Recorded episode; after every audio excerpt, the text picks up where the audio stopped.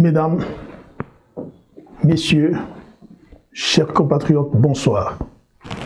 Bonsoir parce qu'il fait déjà 20h34 minutes ici à Calgary, dans l'ouest du Canada. Mon nom est Richard Antoine Capeta Kazadi. Comme je le disais l'autre fois, nous ne cesserons jamais de nous battre. Nous n'arrêterons jamais la lutte tant que notre pays continue à plonger la tête dans l'eau. C'est ainsi que je viens aujourd'hui avec une réflexion autour de deux questions d'actualité, hautement d'actualité. La question qui a fait la une il y a quelques jours de la violation de la Constitution par le chef de l'État, est-ce que réellement, c'est ce que nous allons voir, est-ce que réellement le chef de l'État a violé la Constitution? Deuxième question, c'est celui de l'imminence du gouvernement. C'est bientôt que le gouvernement pourra sortir parce que nous avons appris que M. Joseph Kabila, le chef de la majorité ou je ne sais pas quoi, là, de l'autorité morale, a amené le nom du futur euh, Premier ministre au chef de l'État. Je crois que nous ne pouvons pas éluder la réflexion parce que de plus en plus dans notre pays, la réflexion est remplacée par la bêtise. C'est ce qui tue le pays, parce que les gens agissent plus avec les sentiments. Le chef de l'État a pris une décision, trois importantes décisions. En fait, à la suite d'une réunion qu'on a appelée réunion interinstitutionnelle.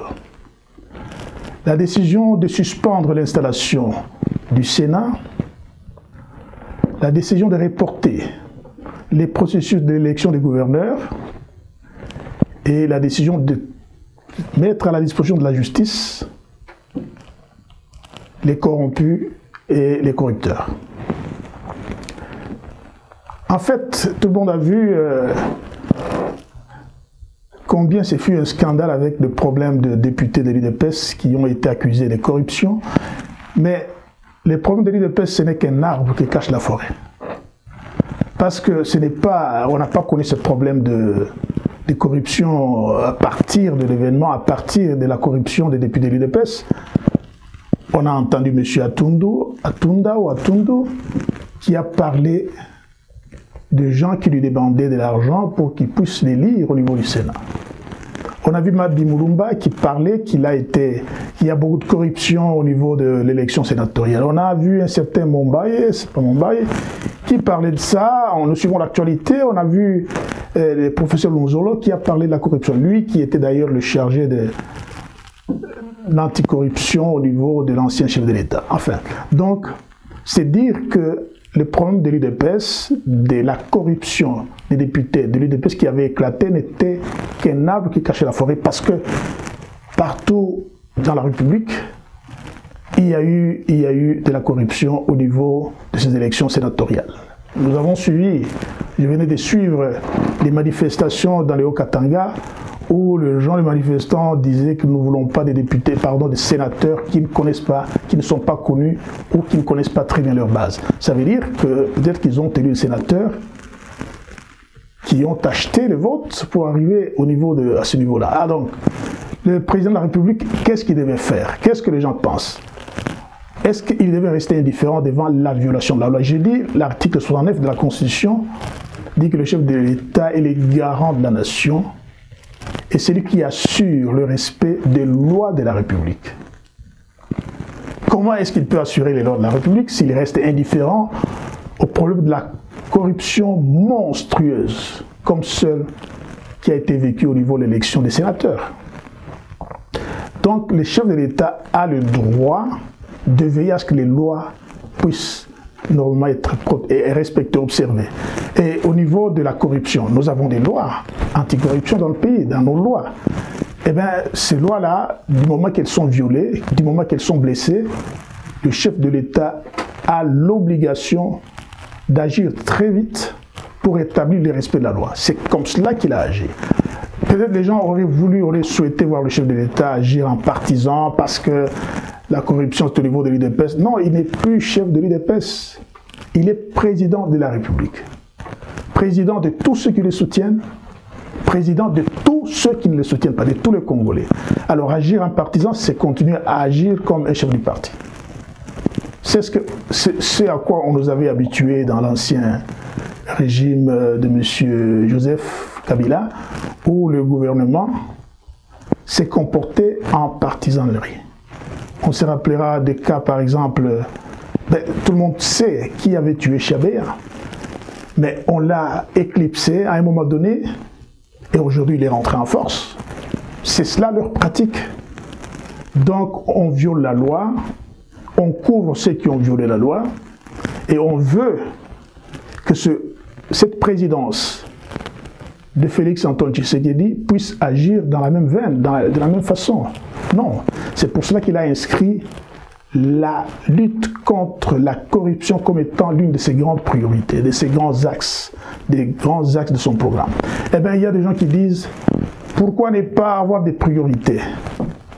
Mais lui a voulu que l'anticorruption, la lutte contre la corruption soit une priorité de son programme de gouvernement. C'est la corruption qui nous prive des recettes importantes de la douane, par exemple. Comment ne pas en faire une priorité? Si on arrivait à juguler la corruption qui est à ce niveau-là, nos douanes pèseront très très très sérieusement dans notre budget en termes d'apport de recettes. Nous voyons les, petits-enfants dans les écoles qui corrompent, qui corrompent les enseignants pour avoir des points. Donc la, corruption, c'est une gangrène absolument qu'il faut arriver à extirper de notre vie nationale. Nous avons vu la corruption, par exemple, au niveau des forces de police qui font des barrières pour que les gens les corrompent. La corruption à tous les niveaux absolument et les diplômes du Congo sont boutiqués dans tous les coins de la rue. Les gens qui ne vont même pas au cours euh, parce qu'ils ont l'argent, eh ben, ils les obtiennent. On a vu beaucoup de cas qu'on ne sera pas cité ici, mais moins tous les Congolais le savent. Donc la corruption, c'est une gangrène absolument néfaste pour notre pays et le président Félix Antoine Tshisekedi a raison de s'attaquer à ça comme priorité de son gouvernement. Alors, est-ce que le président a violé la, la Constitution? Je dis que non, le président n'a pas violé la Constitution il s'est référé à la jurisprudence, c'est-à-dire à tout ce qui a été rendu et qui a été pris comme décision, qui finalement deviennent comme, font partie du droit du pays. C'est ça la jurisprudence. Et cette jurisprudence est basée sur ce que l'ancien gouvernement a fait, a posé comme acte. D'ailleurs, on dit que c'est sur base de la décision interinstitutionnelle que M. Kamera a été limogé de ses fonctions quand il fut président du Parlement.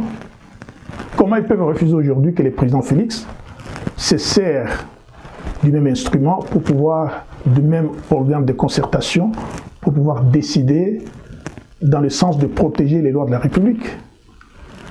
On nous dit par exemple les, les élections qui ont été suspendues à Beni, à Yimbi, les ont été sur base de la décision interinstitutionnelle quand ils prennent ces décisions là-bas, ils trouvent que c'est normal, mais quand eh, le nouveau président, le nouveau pouvoir le prend, on pense qu'il est allé très loin. Ils vont jusqu'à le menacer, à l'intimider. Non, à bas vos intimidations. Je crois qu'on ne se laissera pas intimider. Imaginez que l'un des ministres se permet de dire que le président Tshisekedi a joué avec le feu. J'ai été heureux de la manière dont de la riposte de la riposte de Durkab, qui lui a dit non, le président n'a pas joué avec le feu. Le président a allumé le feu qui va consumer plusieurs d'entre vous dans l'intérêt de la République. Ça, c'est très bien dit. Très, très bien dit.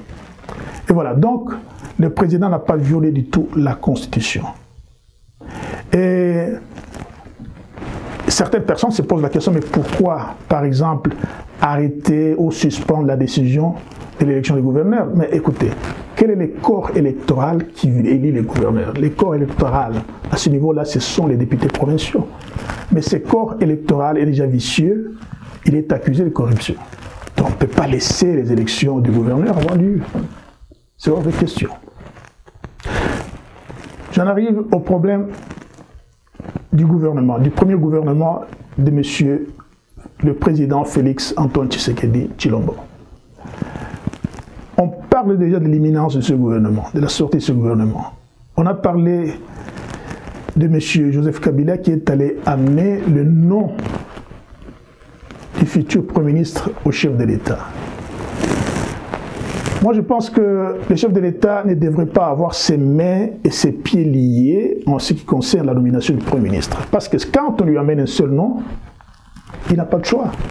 Or, il a le droit d'exiger qu'on lui amène trois noms. En ce moment-là, il devra examiner parmi les trois lesquels a un profil qui répond le mieux aux attentes du peuple. Très important. Quand tous les trois, on dira, mais quand tous les trois ne répondent pas à ces profils là-bas, oui, il demande encore. Parce qu'au FCC, on n'a pas que trois personnes. Ils sont nombreux. Qu'on lui propose encore trois autres noms, qu'il les examine et qu'il voit lesquels répondent au profil populaire, au profil voulu par le peuple. C'est un gouvernement du peuple. Il a été élu par le peuple. Il devra gouverner ce pays en tenant compte de l'opinion du peuple. Et il va de soi, même au niveau des ministres. Là, c'est tous les partis qui, feront, qui seront euh, partie prenante dans ce gouvernement qui devraient se soumettre à cette règle-là. Mais en fait, c'est notre façon de voir la chose, c'est notre opinion. Prenons par exemple l'UDPS, l'UNC et d'autres partis politiques. Quand on leur alloue deux ministères, c'est un exemple pour ces deux ministères, chaque ministère, il devrait absolument soumettre, même le parti de sa famille politique, soumettre trois noms pour que le président ait la possibilité d'examiner profondément les noms qu'on lui a proposés et de sortir un bon ministre. C'est ce que nous pensons qu'il devait faire. Mais il y a des choses que le président ne, pourrait pas, ne devrait pas faire. Nous n'obligeons pas le président de ne pas le faire, mais nous pensons qu'il y a des choses qu'il ne pourra pas faire. Qu'est-ce qu'il ne pourra pas faire? C'est de nommer un Premier ministre ou des ministres qui ont été impliqués dans les abus du manque de respect de la vie humaine, par exemple. Des ministres qui ont été impliqués dans les pillages du patrimoine national, dans les contrebandes,